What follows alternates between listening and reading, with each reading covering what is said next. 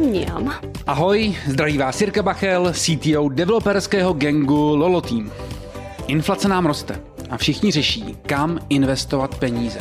O tom, jak fungují trading platformy, si budeme povídat s Martinem Urbanem, CTO Purple Technology a Honzou Červinkou, jejich Director of Engineering. Ahoj Martine, ahoj Honzo. Ahoj. Čau, čau. Tak, jdem na to. Martin začínal v AVG na C++ a zamiloval se do JavaScriptu a začal pracovat ve Švýcarsku a potom zavítal do Seznam.cz. A poslední šest let tlačí Purple Technology dopředu. Honzo, co Purple Technology dělá? Tak Purple Technology má na starost uh, vlastně zajišťování uh, servisu pro, uh, pro finanční instituce, pro, pro brokery v tomto případě a umožňuje jim fungovat hodně agilně, a hodně efektivně na těch trzích bez nějakého obrovského množství zaměstnanců na své straně, protože máme jako obrovský know-how, ať už právě technický ve stavění těch platform, které e, ty broukři potřebují, až po já nevím, třeba právní služby, payments řešení a další věci. Takže jsme schopni jako obrovsky flexibilně reagovat na trh, na svůj rozvoj a na to, jak jsou schopni jako stavět ten tým mm-hmm. v té dané lokaci, kde mají třeba licenci. Mm-hmm. Hele, a kolik takhle peněz přes vás proteče jako za den?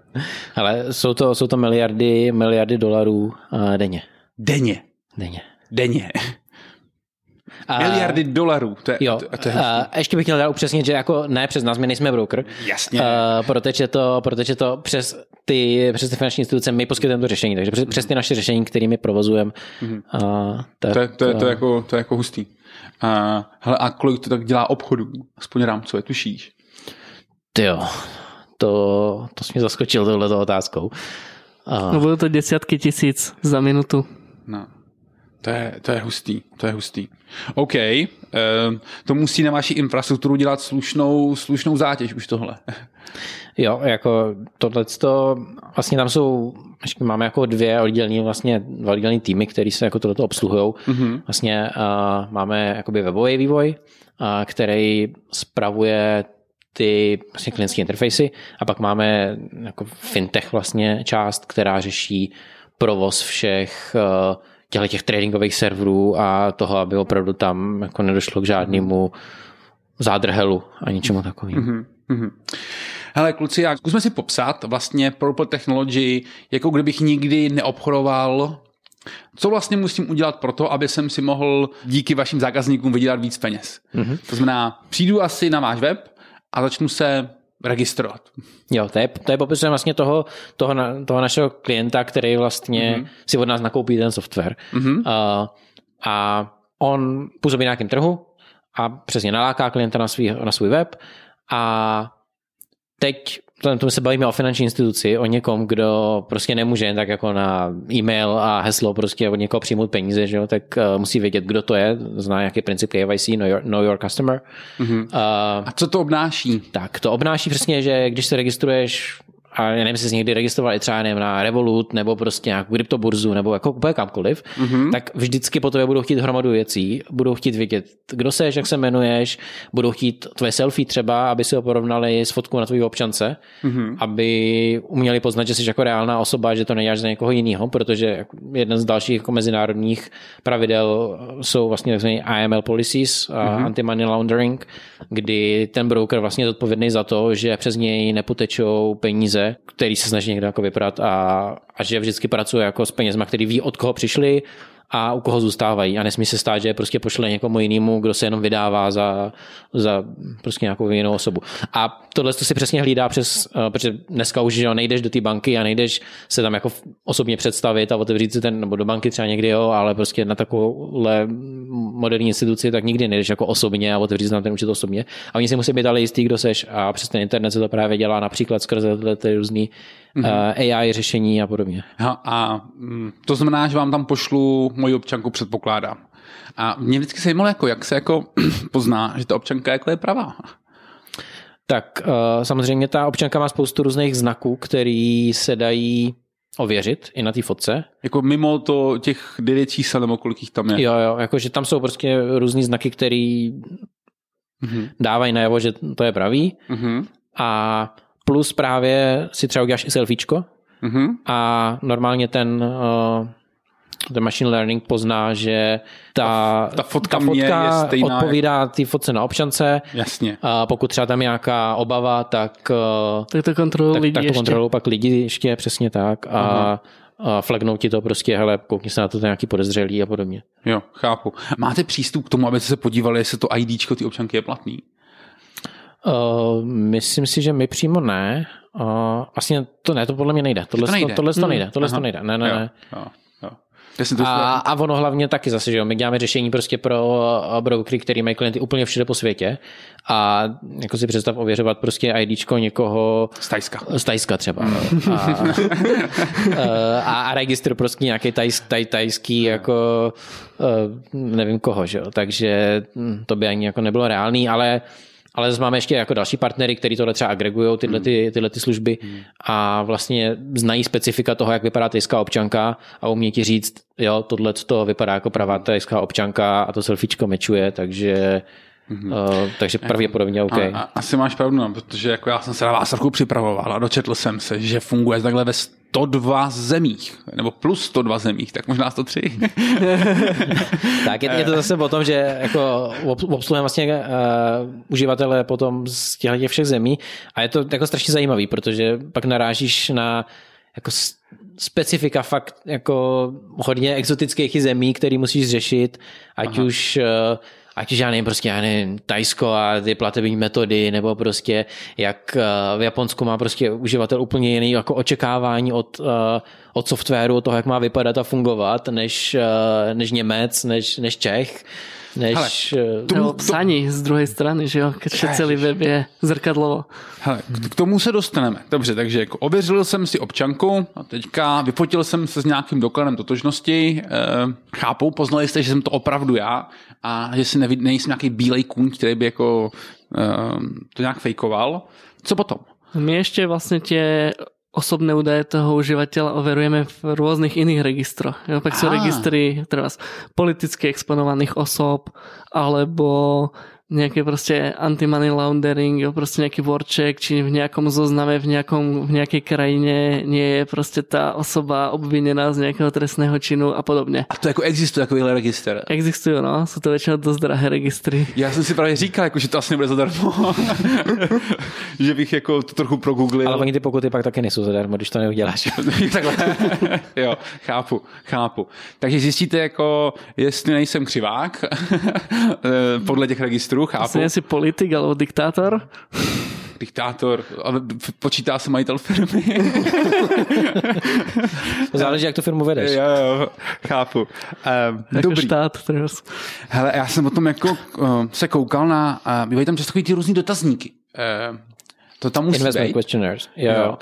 Uh, protože zase mm, spousta zemí vlastně reguluje to, komu vlastně můžeš různé finanční služby nabízet a ty musíš prokázat, uh, nebo ten člověk ti musí jako dát najevo, že tomu rozumí, co dělá. Mhm. Mm-hmm. Že nejde se registrovat někam, kam se narákal nějakým marketingem, ale on vůbec neví, co dělá, nerozumí tomu finančnímu produktu, tomu trhu. Mhm.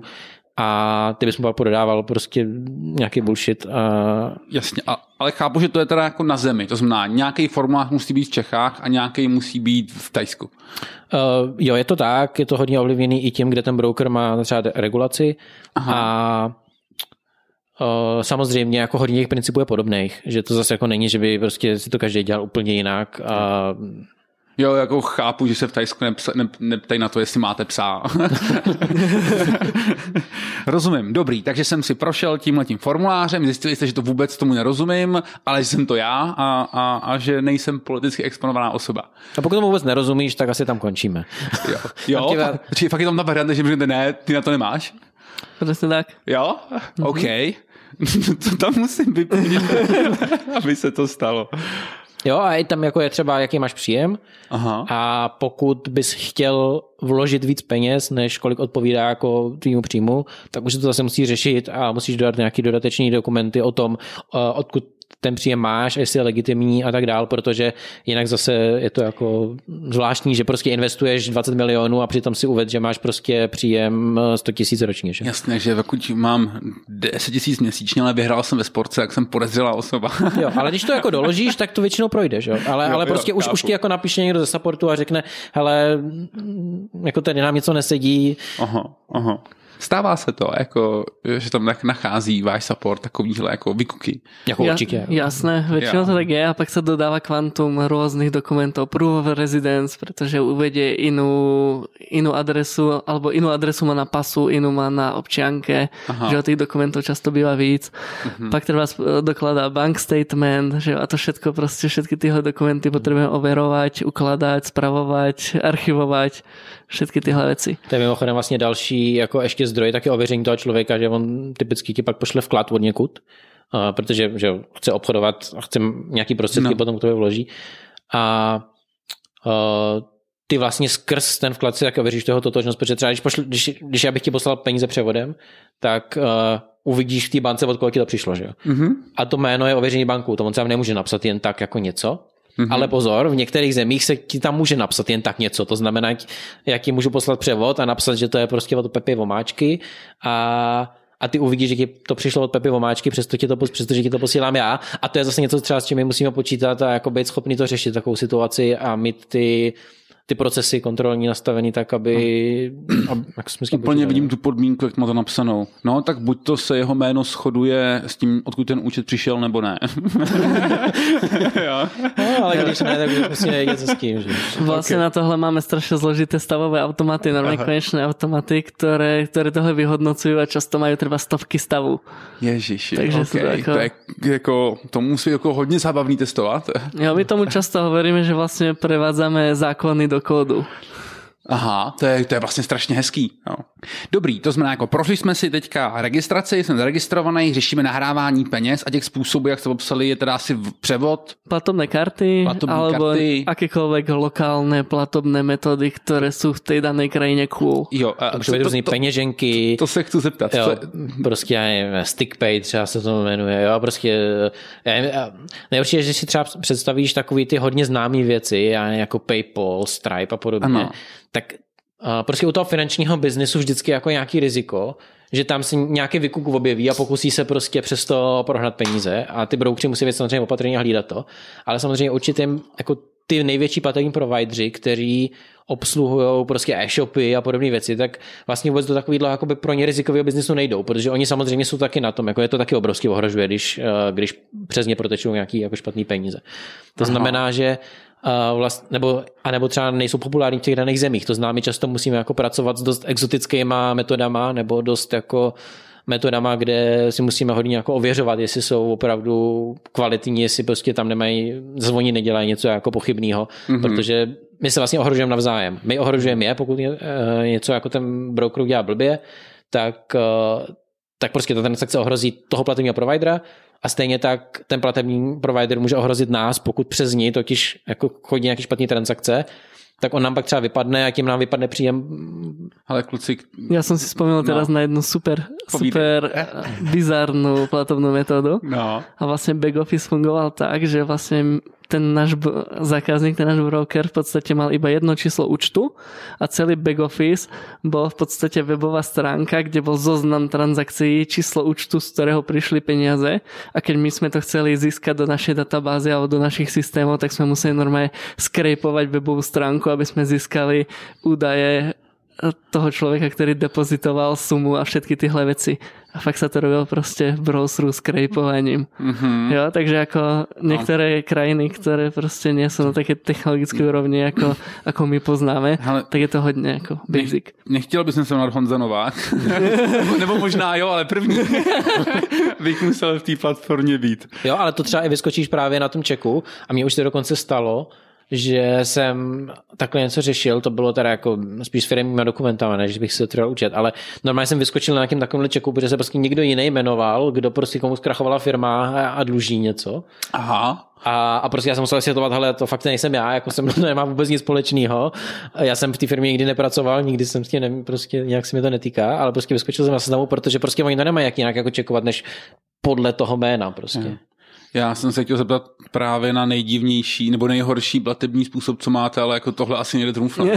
No. to, to, to, už je trumfnout jenom tak, že tam někdo nosí fyzické peníze. Jo. Eh, I když to je možná aspoň jako lepší. Jo, aspoň, keď na to je. že jo, jo, jo. A, a ty apička jsou divný jako hodně často teda, ale to už, jako, že třeba ta metoda jako no, sama o sobě divná není, ale když pak vidíš jako návrh toho, toho API třeba, tak se hmm. jako dost chytáš. Za... Ale že to třeba není bezpečné, jo? že třeba ta platobná metoda ti pošle to, že si někdo vložil klidně opakování několikrát. Jo, a pak ty musíš vlastně řešit, či je to jeden depozit, alebo či je to pět depozitů. Aha. A různé takové srandy, no. Okay. Kolik takovýchhle platebních metod cca umíte? Jako asi desítky, jak to tak jako vás tak poslouchám. Tak nějak to bude, no. Jo. Jako niž, nižší desítky bych řekl, že jako nám prošly rukama už určitě. No, protože jako jste tolik zemí, tak chápu, Oni že... přicházejí, odcházejí, takže aktivné, aktivních je Několik... Třeba do těch deseti, no. No, zhruba aktivní, deseti, no. ale že jo, za, za ty roky se to pretočilo. Jo. To musí taky být vlastně veselý, protože já si pamatuju správně, jak většinou přes tu metodu, přes kterou jsem to vložil, to můžu jenom vybrat. Jo, Přesně tak, přesně tak. Nebo respektive ono tam vždycky jako nějaká možnost je, ty peníze jako vždycky nakonec dostaneš, ty peníze jsou tvoje, ale, ale pak musíš třeba převodem nebo prostě různě, prostě jako je to potom třeba, co ten náš jako payment team prostě řeší, že jak jako vypadne uh, jakákoliv metoda, tak je to obrovský problém no, a, a řeší se prostě, jak, jak teda správně těm lidem ty peníze vrátit, pokud si budou chtít vybrat a samozřejmě jak to nahradit, protože pro, tu, pro toho brokera je to jako samozřejmě ztráta cashflow. Jo, v rámci Purple Technology vlastně máme celý tým, který se venuje iba tomu. Prostě zistuje s bankami otvárání účtov, zakladání platobných metod, zjišťování, jaké jsou možnosti, čo se v té krajině používá tak. Jo, já jsem trochu doufal, že máte skvělý business model, na nějakou obskurní tech, jako platební bránu, která po nějaký době zkrachuje a když to budou chtít vybrat ty zákazníci, tak sorry, jako ne. to by asi mělo docela krátké trvání. asi jo, asi jo, tak jako... Dobrý. Takže eh, peníze máme vložený na účtu, eh, jsem uvěřený, eh, co tak nějak nejčastěji používají, jako jaký druhy obchodů, nebo jaký typy obchodování asi nejčastěji používají ti, ti koncoví uživatelé? Mm-hmm.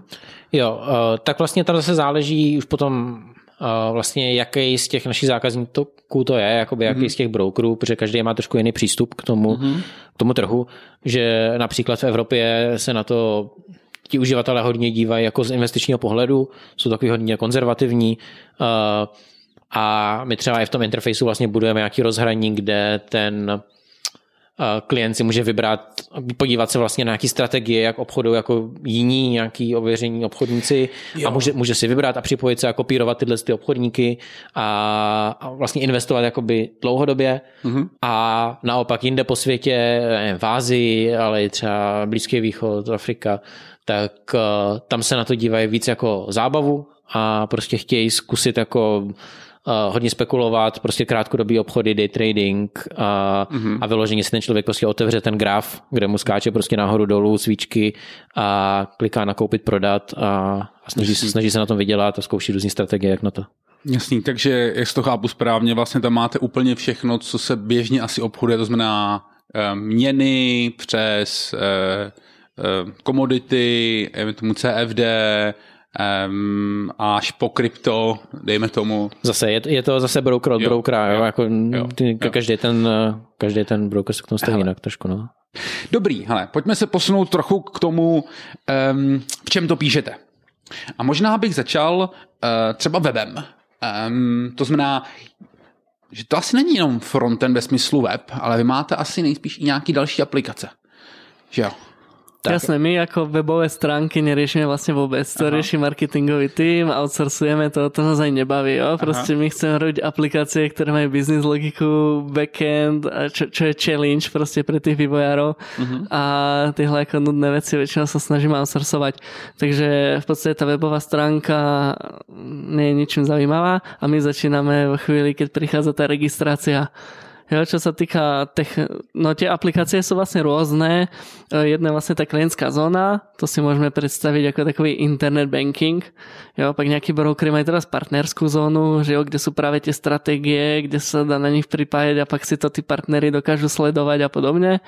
Jo, pak máme teraz e, projekt nejakého CRM, že jo, kedy ten broker potrebuje extrémne detailne pracovať zase s tými klientskými datami, vyhodnocovať to, aby čo najviac treba, čo najlepšie vedel tým e, klientom aj nejak asistovať alebo nejak pomáhať vlastne so správou tých účtov. Já to mě možná ještě trochu zajímá, co se tam nastavuje v takovémhle CRM, jako u toho brouka, ať mám aspoň jako zhruba představu. No množstvo vecí, treba všetky tie dokumenty, o ktorých sme sa bavili, KYC Jo, a tyhle veci, to sa všetko prostě tam ukladá, kontroluje, E, pak sa z toho aj reporty, že jo, ktoré, ktoré sa posielajú rôznym inštitúciám, dělá sa tam auditing, jo, pak Ok. samozrejme nejaké sales nástroje, marketingové nástroje, kopec, kopec ďalších vecí. Takže vlastně tady tahle ta část je možná i větší než ta reálná, co vidí ten, ten koncový uživatel, Hmm. co obchoduje.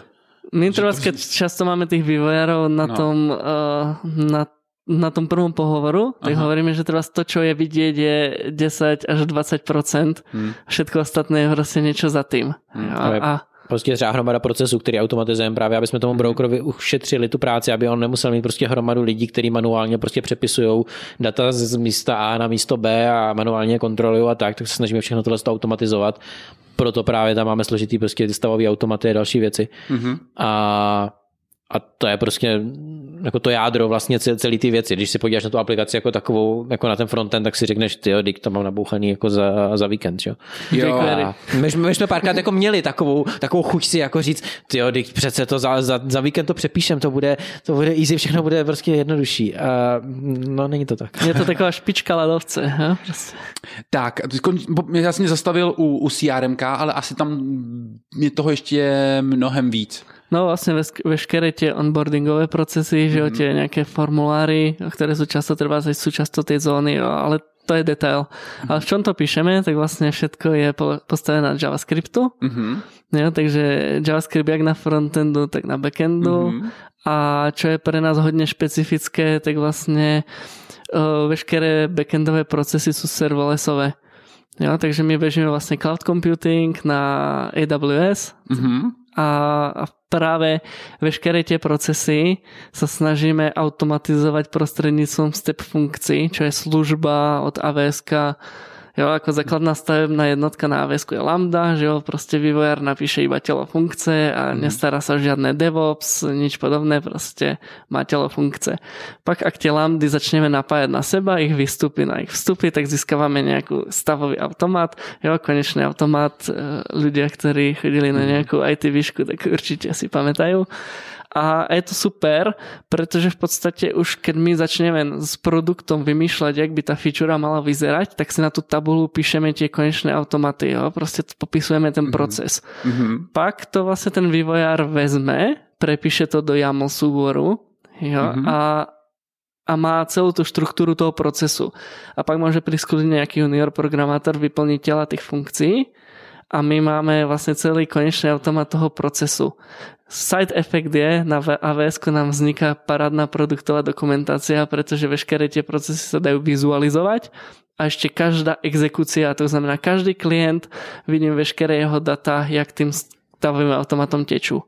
To je skvělý. Takže to je úplne skvelý. A jo. samozrejme máme na tým vlastné design paterny, kedy odchytávame chyby, dokážeme tie data poupraviť, poslať ich zpátky do tej state machiny a reagovať na tie chyby. Mhm. Hele, já ještě se doptám na jednu věc, co mě jako hodně zaujala. Eh, Když teda přijde, že u klasicky u fintechu všichni řeší audity a to, kde jsou ty data a to, co se s nima děje. Mhm. To znamená, tady taky vy vlastně jako tohle používáte jako něco, co dáváte potom těm regulátorům s tím, že tady jsou ty data, takhle se pohybujou a tohle nima děláme. Samozrejme, všetko to riešime, vlastne dodávame informácie, čo používam za technológie. Veľká výhoda AWS má strašne veľa vecí, čo sa týka regulácií alebo nejakých proste certifikácií o spracovaní osobných no. údajov a podobne vyriešených, takže nemusíme to my riešiť na našich serveroch, ale vlastne AWS je často compliant v rámci nejakých vecí. A nenarazili sme na nejaký problém, že by, bol, že by niekomu vadilo, že to, že to je na avs Jo, často treba s, naražame na to, že niekto môže prísť a povie, no ale na cloudu proste sa v tom nikto nevyzná. Jo, ale tá inštitúcia alebo nejaký, nejaký ten regulátor proste tak si na to najmä nejakú firmu, ktorá to pak bude auditovať za nich. Takže, mm-hmm. takže pak s tým cloudom a s tým Amazonom není problém. Jako já jsem viděl x pokusů ze serverless na jednodušší způsoby použití, a ať už je to jako lambda, nebo... No, obědové měnička, že? Ne, ne, ne, ne, ne, to úplně ne. Dvě lambdy a obědový meníčka a, a děláme serverless. A, nebo od Google... Uh, Azure? Ne, uh, ne on, Google má Firebase. Firebase, uh, a, ale jako to, jak mi to popisuje, tak to zdaleka není jako tak pokročilý. To má Firebase Functions a ty mi přijdu jako víc basic. No, Google má Google Cloud a jako keby, jo, Azure je vlastně Microsoft, že jo, Jasně. Google má Google Cloud plus kupili Firebase a jako jsou tam nějaké alternativy, jsou tam funkce, no. mají aj nějaké databázy, mají nějaké fronty a snaží se doběhat jako keby ten, ten Amazon na to AWS, ale vlastně to AWS boli prví, ktorí s tým prišli mm-hmm. najviac do toho šlapu a to množstvo tých funkcií, v podstate čokoľvek, čo človek si povie, že chce urobiť, mm-hmm. tak na to nájde nejakú službu, ktorá mu to uľahčí. Mm-hmm. Takže vlastne AWS market leader, samozrejme tie ostatné cloudy sa to snažia nasledovať a, mm-hmm. a je to budúcnosť. Mm-hmm. Hele a já se tam houpli, jako já jsem, já znám víc Firebase, mm-hmm. co se týče toho serverless řešení, než, než eh, AWS. Jak je to tam s databází? Jako, co zatím vlastně jako je? Jo, čo sa týka databázy, tak serverlessová databáza je na AWS teraz DynamoDB. Mm-hmm, jo, jasně. je to prostě klasická serverlessová databáza, platíš prostě za request a je to jako skvělá volba na použitie treba ako in-app databáze. Mm-hmm. Jo, samozrejme pak uh, občas potrebuješ relačnú databázu, tak máš nejaký Postgres, že jo, na AWS je teraz Aurora, mm-hmm. ktorá teda z tej prvej verzii bola taková ako serverless s úvodzovkami, že v mhm. konečnom dôsledku si mal stále ten cluster. Teďka je nejaká Aurora 2, kde sa to snaží posúvať práve k tomu serverlessu. Jo, takže ako tie možnosti tam sú, ale, ale tie databázy sú často vec, na ktorú teraz narážame, jo? že teraz nemôžeme pustiť tých requestov 30 tisíc naraz, pretože uh, tradingovú platformu máme úplne v klasickom Postgresu niekde na klastru a proste by sme tú databázu sundali. Mm-hmm. A kluci, určitě jste neotvírali Purple Technology na, na, na AWS a Lambdě a serverless řešení. ne, ne. Eh, jaká byla ta cesta vaše?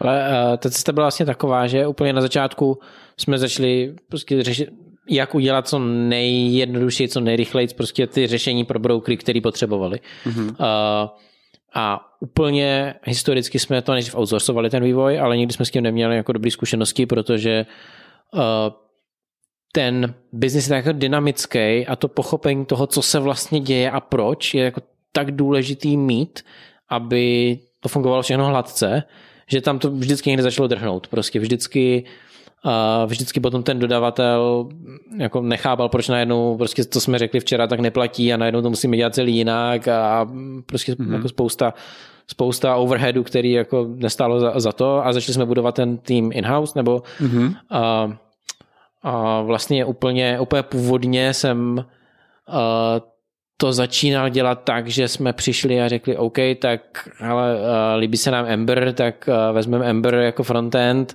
a, a Node, Node backend, protože prostě tehdy to, tyhle ty technologie jako začínaly, bylo jaký, to hrozně Jaký to byl cool. rok? Jenom... Jo. tak 10 rokov zpátky. Jo, OK. To, to je míň, to je míň, jo. protože před deseti lety, když jsme začínali, tak jsme právě začínali s tím outsourcingem a pak to byly tak třeba dva, Oh, dva, tři roky, tak osm, tyjo, ale tak, ono, ale... Já, já, já, mám v té hlavě jako ty, ty tu časovou osu jako hodně. Jo, myslíte, že to tak mohlo být? Ne, ne, ne, to později, to určitě později. Uh, protože 2011 zhruba jsme začínali a pak podle mě tak dva roky jsme dělali ten no, určitě, určitě to bylo víc jako 6 rokov, takže no to, to tak 7-8 rokov dozadu. Tak, jo, to, to zní reálně, to zní reálně, no, to tak nějak. Takže 8 roků dozadu je 2020, takže já mi počítám 2014, jo? To znamená, že frčel iPhone 6. jo, to, jo, to je dost možný. A to byla přesně ta chvíli, kdy jsem si řekl, jo, to není tak složitý, to napíšu za víkend. ten interface, protože to, to, co nám tady dělá ten dodavatel, tak složitě je s tím tolik jako sl- eh, problémů, tak to, to bude hnedka. Takže, takže jsme prostě vzali, vzali Note a Ember a začali jsme to stavět. Zjistil Začíná za, React právě. Zjistil jsem, že to za víkend nedám.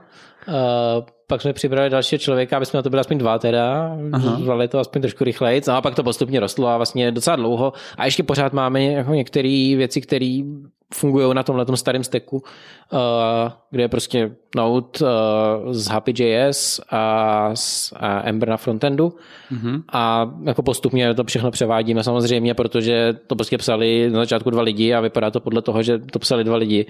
A když potom na to má pracovat 20 lidí, tak uh, si to můžeš představit. No a co stálo zatím, jestli si řekli tak dobrý, tak tenhle ten směr, který všichni tady kolem vás razejí špatný, my jdem dělat serverless řešení. Zatím je úplně vlastně super storka. My jsme začali stavět nějaký stack, který byl udržatelný a samozrejme React, že jo, prišiel, ja som Aha. vlastne prišiel zo seznamu izomorfné apky a, a React tam pretlačíme a začneme proste to staviať správne. Uh-huh. Jo, ro, nejaký držací stack, práve nejaký continuous integration, continuous deployment, na všetkých aplikáciách stejný stack, udržovať to, technologický dlh, vyrovnávať a podobné veci. Uh-huh. A zrovna v tej dobe proste prišlo za nami HR, hej, tady sa mi ozval nejaký kluk, je na strednej škole, má 17, takže ho budem musieť prijať až keď budeme mať 18, ale vyzerá, že toho je junior, ale vyzerá, že toho strašne veľa vie.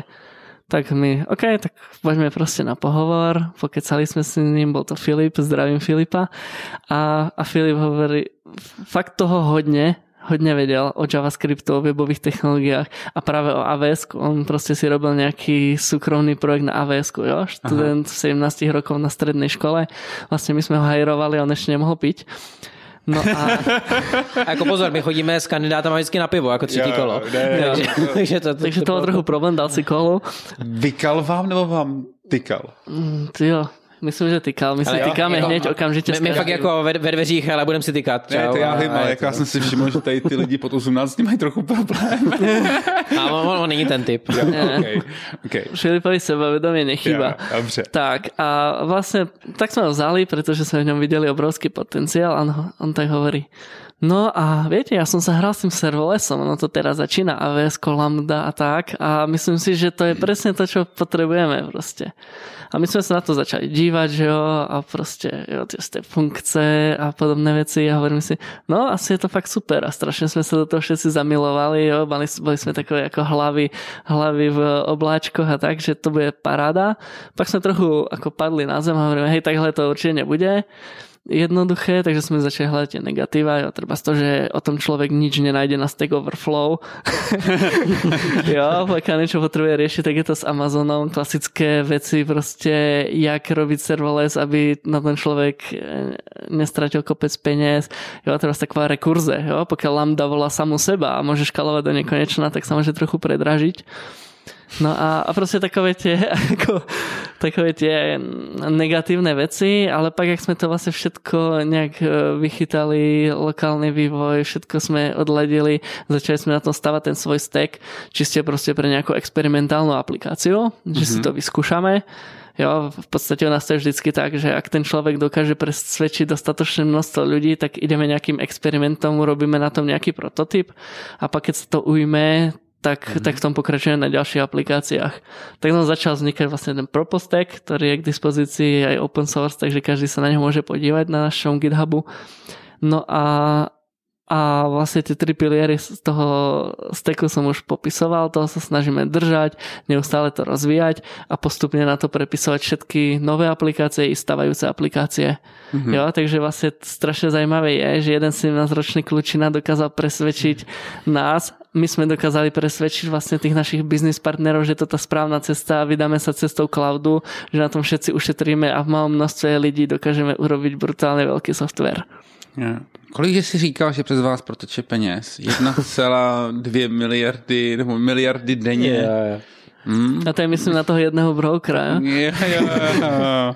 A 17-letý kluč na určil architekturu. Hele, ale správným směrem, to je a tom to nejvíc cool. On přišel s tím, s, to, s tím napadom a s tou myšlienkou, že jo. No. A, a to si myslím, že, že dneska docela unikátne, že fakt člověk prostě může prísť a takhle ovplyvnit celé to smerovanie toho týmu. A, a... Jo, je kopec nových technologií, které jsme třeba zase si neverifikovali, třeba z grafové databázy. Jo. Dlho jsme riešili, že použijeme nějakou grafovou databázu a nakonec jsme se rozhodli, že to ještě nie je ta správná cesta.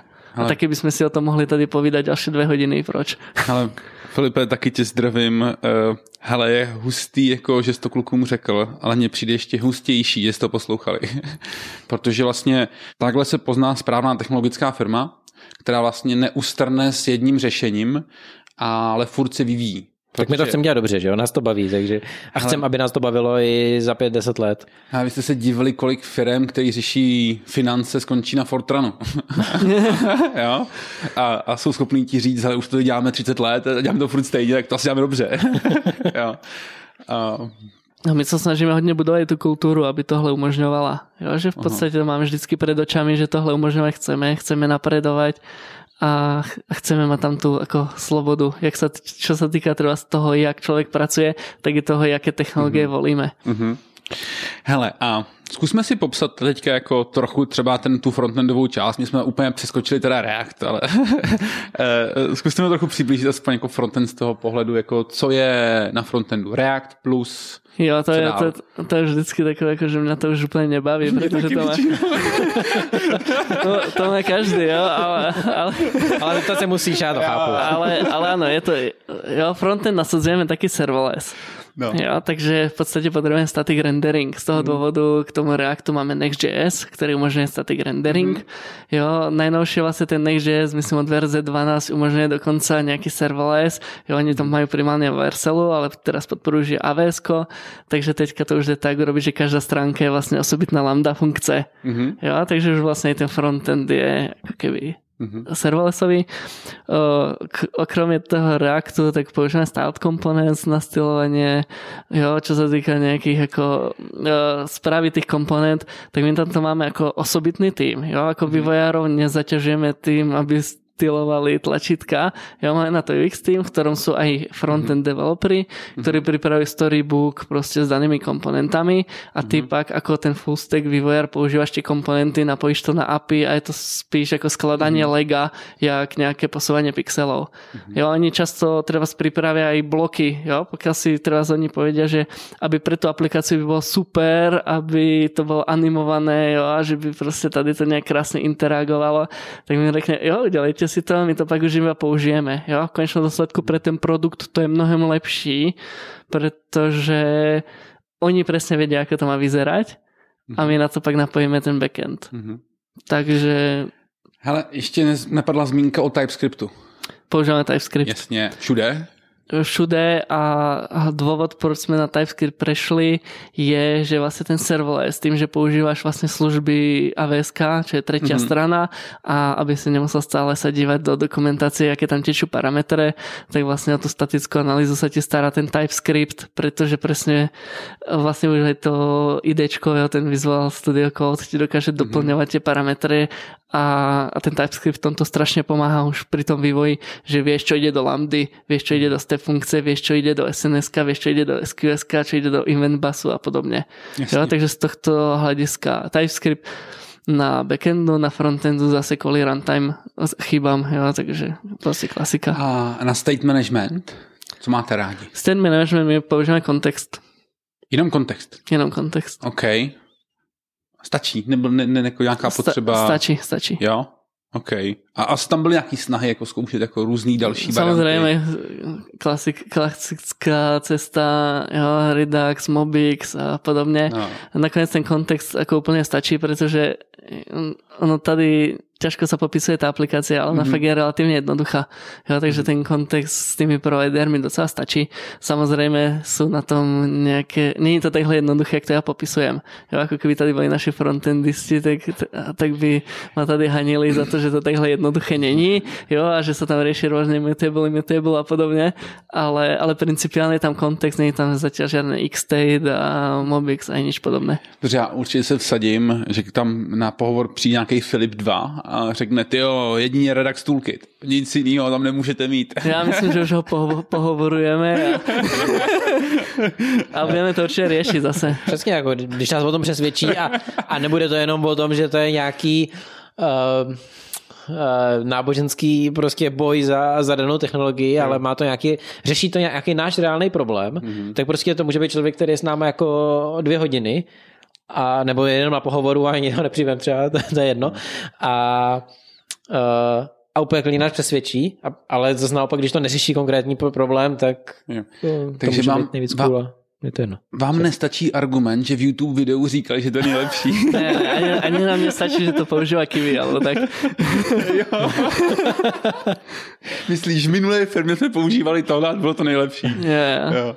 Ach jo. Hele kluci, a co... Já jsem se zase všiml, že máte rádi i React Native.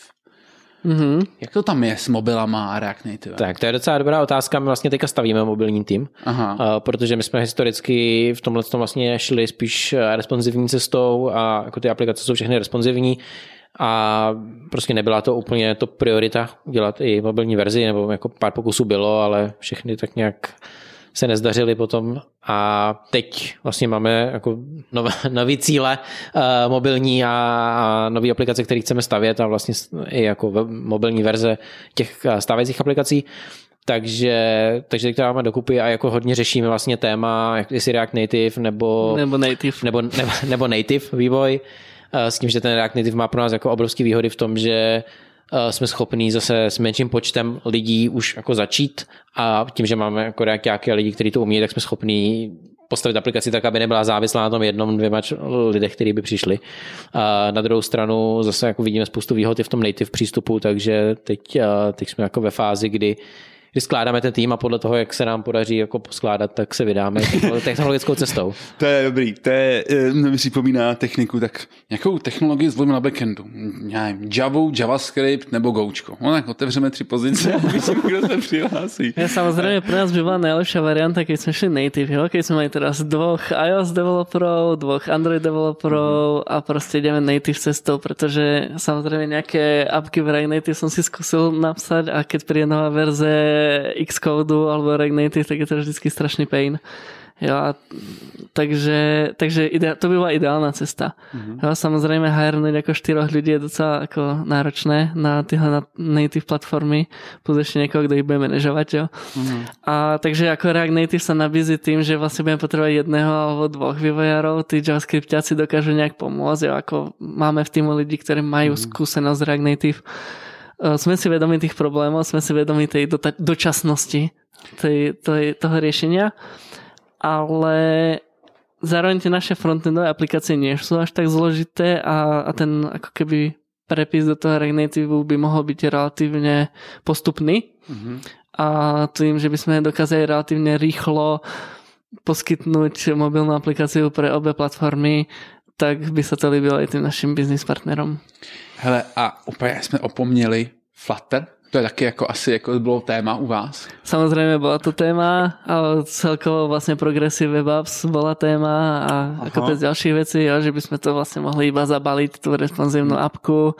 Jo, pak vlastne sme došli k ceste, že môžeme to zabaliť do webu React Native a pak mať nejaké stránky, ako teraz login page jo, v Native a postupne to prepisovať a podobne. Čo je krásna cesta, kde relatívne rýchlo dostane ten broker tú mobilnú apku, ktorú môžu tí klienti využívať a my môžeme krásne nad tým iterovať. Je to samozrejme cesta a vedieme o tom nekonečné diskusie, takže áno. Hmm. Hmm. Chápu. Dobrý, tak to by bylo asi za mě k frontendům. Backendy, hele, já se jako musím vlastně zeptat na pár věcí ještě k tomu serverless řešení. Uh, jak je to jako se zátěží? Jako je to vůbec něco, co jako vlastně řešíte? Nebo jako vůbec vlastně? Ne, Jako... záťaž neřešíme vůbec. Řešíme to, pokiaľ to komunikuje s nejakou treťou stranou, ktorá nie je serverless, tak vtedy to riešime a nastavíme tam nejaké limity, aby sa tých lambdy nepustilo 30 tisíc, ale treba z 25. Mhm. Jo, ale škaluje to ako krásne proste v konečnom dôsledku do nekonečná, jo? že ne, ne, ne, ne, nemôže sa nám stať, aby sme narazili na nejaký limit Mhm. z pohľadu AWS. Hele, a kešování, je to vůbec pro vás téma, nebo to ani jako neřešíte prostě? Kešovanie je téma a samozrejme zase máš službu, ktorá dokáže kešovať. Jo. Väčšinou ešte v tom AWS je treba zabudovaná priamo už v tom apičku, jo. takže ty tam máš AppSync službu na GraphQL API, ktorom je nejaký Elastic Cache, ktorý si tam proste zapneš eh, tlačítkom alebo parametrom v konfiguračnom súboru jo, a v podstate to všetko funguje ako samo. Jak Jo. to myslíš, jako zapneš tlačítkem cache? To jako... Proste zapneš tlačítkem cache, jo, navíš Ale, ale já takovýhle jsem příběhy slyšel, víš, jako klučina dělal administrací nějak, eh, nějakého řešení, řekl mu, že to je pomalý a on se dočetl na Stack Overflow, že cache pomáhá, tak upravil Nginx a dal tam cache. Jo, samozřejmě, samozřejmě, samozřejmě, že tak to jednoducho to není, jo, ale v podstatě ty máš celé to apičko definované v nějakom YAML súboru, takže ty si na ty dané routy můžeš nastavit nějakou cache, jo, můžeš si tam nastavit, jaké to má TTL a prostě všetky tyhle věci. Jo. A kešovanie, to je jedna téma, jo, a pak pak máš kopec ďalších tém, že jo, môžeme sa baviť o, jak, jak funguje komunikácia medzi rôznymi systémami, jo, že to máme teraz event driven, že tam vlastne eventová zbernica, na ktorú posielajú všetky tie aplikácie eventy a pak každá aplikácia iná, ktorá potrebuje nejaké tie data, tak si ich, tak si ich vyberá. Mm-hmm. Jo, zase človek... To je ako správa front, dejme tomu. Jo, no v podstate jo. zbernica nejakých no. eventov. Jo, a teraz človek si predstaví, ja neviem, Kafku, alebo si predstaví proste, jak to RabbitMQ, no. alebo čokoľvek proste, jak to integruje, a jak rieši filtrovanie, a jak rieši to, aby správy, ktoré sa čtú a zapisujú, išli proste iným kanálom a podobne. Na AWS máš proste Event Bridge služba, ktoré si vytvoríš Event Bus, nastavíš si tam pravidla, kedy sa ti má spustiť Lambda, nasypeš tam všetky eventy, jo, na to tá lambda sa ti spustí, ak v tele daného JSONu je niečo, na čo počúvaš a už to proste funguje. Mm-hmm. Jo, takže vlastne veškeré takové to nastavovanie, riešenie proste, kedy ti pretečie pamäť, kedy potrebuješ e, zväčšiť klaster, kedy sa ti stracajú eventy a podobné veci. To je často strašne, strašne in advance ako vyriešené na tých AWS službách. Jo. Mm-hmm. Proste máš tam nastavenie, kedy sa to má opakovať. Jo, ak to selhá doručenie, kam sa, kam sa tie eventa pošle a podobne. Mm-hmm. Zníte jako reklama na AWS. Dobře, hele. Co je to reklama na serverless. AWS je Ivan jako market leader v daném řešení. Hele, a to nezní už zase tak reklamově. Co vás tam naštvalo? Co, co s tím jsme měli issue na, na AWS? No, mňa teraz docela štve AWS konzole ako taká. Aha. Jo, že vlastne ten, jak každú tú službu dělá trochu iný tým, každá má trochu iný interface, mm. jo, často sú tam nejaké ako chybičky, o, zároveň sa to strašne rýchlo vyvíja, takže ty vlastne potrebuješ mať vo firme, pokiaľ to myslíš so serverlessom vážne, potrebuješ mať človeka, ktorý sa full time venuje serverlessu a serverless architektúre a sleduje zmeny tých daných služieb. Jo, tam stále pribúdajú nejaké nové featurey, takže fakt potrebuješ proste serverless architekta, ktorý povie, a teďka tady v step funkcích pribudla táhle funkcionalita a veškerý tenhle kód môžeme nahradiť jedným riadkom. Jo hele, jestli někdo na LinkedInu si napíše, že je serverless architekt, tak... Jo, Filip to tam určitě má. A je a, a, AWS Community Builder, serverless architekt okay. a nevím čo všetko. Počkej, ještě, eh, a, počkej, serverless evangelist. Eh, hele, to, to zní jako, zní, to zní jako moc hezky. No je to super si to skúsiť, jo? samozrejme má to aj ďalšie problémy, jo? teraz tá rekurzívna lambda. a ideálne, keď si človek otvorí AWS účet, nastaviť si limit na budget, jo, jo. Jo, aby to neprekročil a pak už to je v pohodě, s tím se může hrát. A ideálně... Myslím, že tam byly i nějaké služby, které jsme jako začínali používat a oni vlastně je neměli úplně doladěný, že to byly nějaké jako nové věci od, od AWS. A... Byla třeba Neptune grafová databáze, která mala být kompatibilná s nějakým štandardom, ale vlastně úplně nebola. Dokumentace bola taková pochybná, jo, takže vlastně člověk začal využívat nějaký standardný jazyk, ale polka nebyla podporovaná, prostě takové, jo, stále jsou to jako manage služby, mhm. stále člověk musí s tím počítat, že jsou tam nějaké zmeny. Jo, a není to tak, že by nám to rozbili jako zpětně, jo, mhm. vždycky tam je prostě nějaká forma jako toho verzování, takže všetky věci, které fungují, tak fungujú, ale pak sa to treba celé zmení a občas sa nám treba stalo i na tom avs že sme potrebovali niečo prenasadiť, ale jo, už nepodporujeme tuhle verzi Node, takže najprv musíte updatenúť verzi Node, až pak môžete nasadiť novú verzi. Aha. Jo, takže sú tam samozrejme nejaké ako issues, takové, které, které jsou vždycky s nějakými managed službami. Na druhou ale... stranu zase třeba AWS support je docela jako funkční a jako když, když to srovnávám jako s lidma z různých jiných, uh, od různých jiných poskytovatelů, se kterými jsem kdy musel něco řešit, tak uh, přijde, že jako vědí, co dělají a jdou k věci a není to prostě, že se bavíš s někým, kdo si jenom tě přehazuje jako horkou bramboru a vlastně, vlastně neví vůbec, jako, která by je. Jo, je to vlastně super, že vždycky, když něco řešíme, tak se dostaneme až k člověku, který třeba tu službu vyvíjal. Mm-hmm. Jo? Takže to nám přesně, to je super. přesně poradí, jak, jak to můžeme vyřešit, alebo že prostě máme smlouvu. Cool. Hele, kluci, a co děláte, když přijde výpadek? tak uh, na Severosu výpadek jako nepřijde. A jako musíte mít jako něco, jako jestli něco rozbilo, nebo jako tam jako neexistuje takový eh, stav? Tady, samozřejmě, jo, samozřejmě. Je, je, tady, je tady asi fair přiznat ten vendor looking na to AVS. jo, takže jak padne AVS, alebo jak vypnu AVS, tak končíme. Jo. A teda nevím, ale ty brokery. A, ne, ne, a je to, je to téma trochu, trošku sa to rieši, ako vždycky, keď je serverless, tak, tak tohle sa taky rieši. Sú nejaké frameworky, ktoré sa snažia ísť nejakou cestou, že ty píšeš tu infraštruktúru, ktorá pôjde pak nasadiť na rôzne cloudy jo, a podobne. Mm-hmm. To, to, ale zatiaľ to je ako hodne v plienkach. Nemyslím si, že existuje nejaké riešenie, ktoré je production ready. A pak sa stáva teda, že u AWS vypadne nejaký región, jo, to sa tam dá riešiť mhm. vlastne docela jednoducho, buď si to nasadíš ručne, alebo si to zaklikneš v AWS, že chceš mať multiregión mm-hmm. a funguje to normálne ďalej.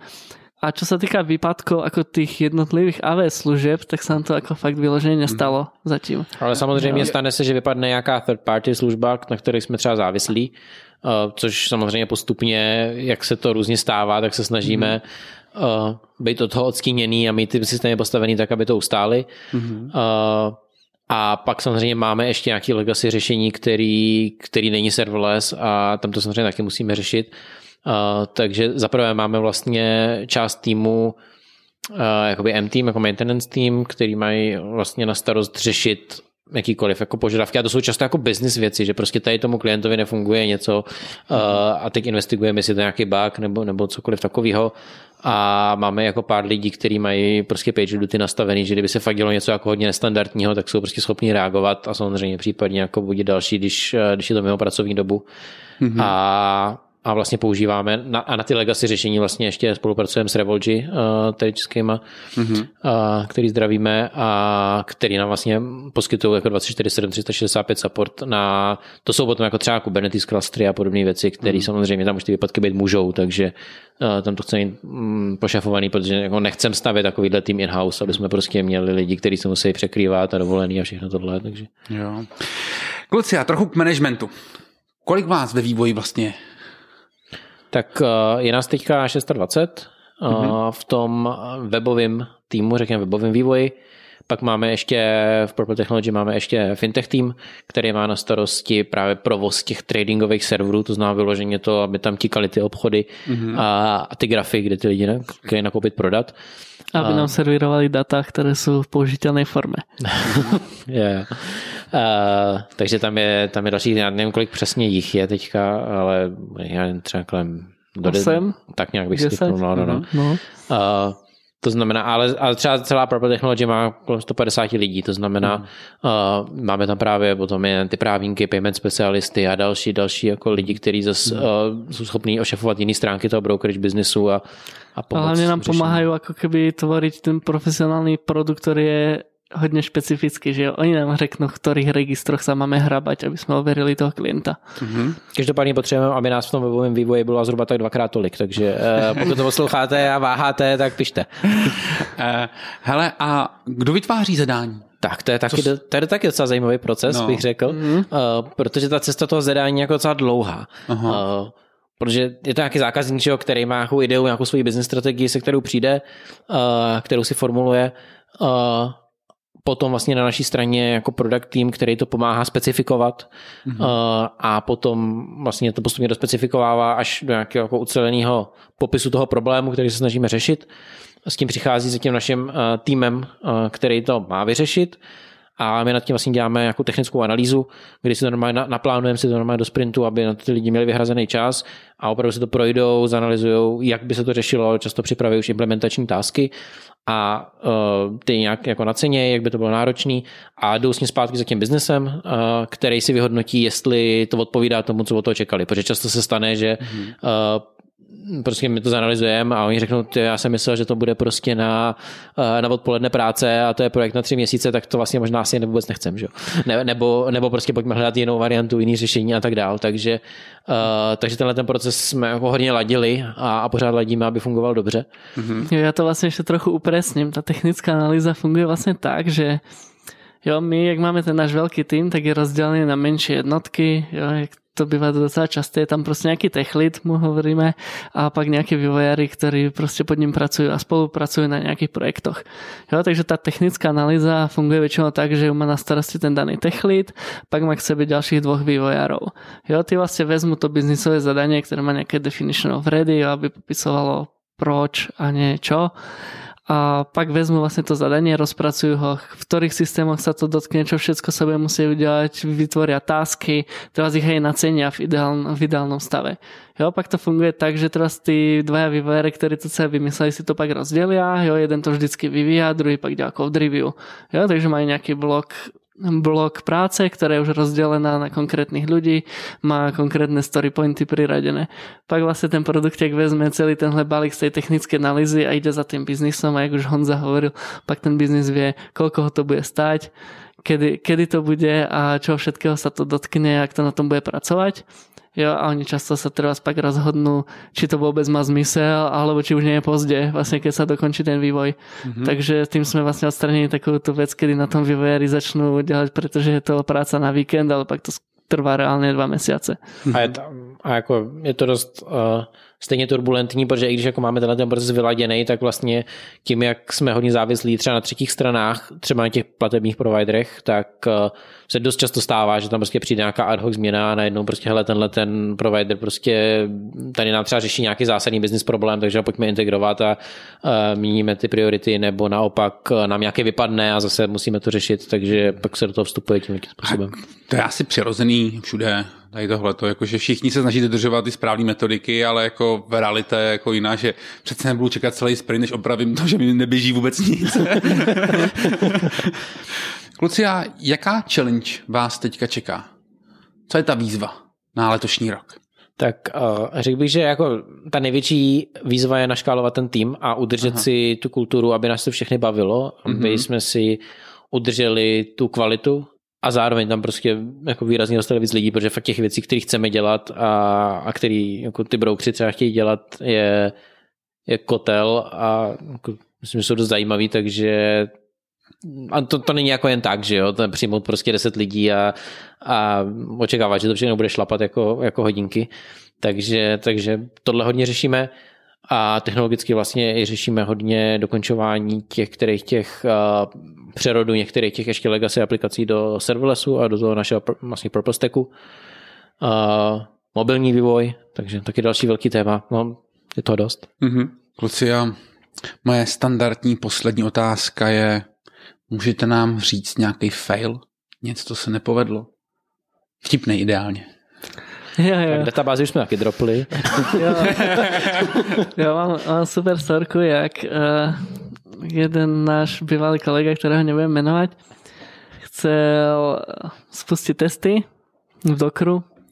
Samozrejme Docker spustený nebol, ale bol pripojený na produkčné prostredie a testy po sebe uklidili. Jo, jo, jo chápu. To, to, hele. to sa už stať nemôže. Už to je serverlessu izolované prostredie, nič sa nemôže stať. Hele, ale jako... Chlapem. Dávejte si na to bacha. To přesně tenhle ten scénář ten šel tolikrát, že tolik lidí droplo bázi přesně tímhle způsobem. Jo. No, cesta izolované prostředí, že jo, produkčné od Jo, jo. vývojového. No. Kdo na to má čas, že jo, všechno tohle to dělat. Ty máš startup, honem rychle to rozjíždíš a ty řeš tady izolovaný prostředí. No. Ale ne, jako uklízení po testech je klasický jako způsob, jak si smazat produkční databázi. no, protože si, nedej bože, to děláš manuálně a nevšimneš si, kde jsi zrovna připojený přes to SSH a Je No to a pak je, pak je samozrejme sú nejaké fuck-upy, kedy, ľudia, kedy sa ľuďom zavrú obchody. Jo, a to je takové ako blbé. Uh, jo. jo. že ako, pak to musí kompenzovať. A konkrétne ako prípad, proč to vzniklo, ma nenapadá, ale raz za pár rokov sa to stane. No, tak ale kluci, tak nějak jsem čekal, že po tom vašem uh, povídání si budou chtít založit jako tradingový účet. Ale jak to tak vypadá, tak spíš uh, obnovím svůj účet. účet, na AWS. Přesně tak. obnovím můj účet na AWS a začnu se s ním znova hrát, protože to zní fakt cool. Ale Jo, určite smelo do toho začať step funkcií, uh, menička na obed do Slacku a už pak to pôjde. Až nebudeš vidět kam dál, koukni na náš blog, máme tam celou sérii na o serverlessu. Jo, beru, beru. Super. Uh, jestli máte zájem poslechnout si, jak to funguje i v dalších známých českých firmách a startupech, nezapomeňte nás odebírat. Ahoj a brzy naslyšenou. Ahoj. Ahoj. Wow. Máme za sebou další Scripty Show. Přihlaš se k odběru, abys slyšel další slíkačky. A jestli máte zájem zatancovat si s námi u tyče, tak za námi přijďte do klubu na adrese www.lolo.team. Pa, pa.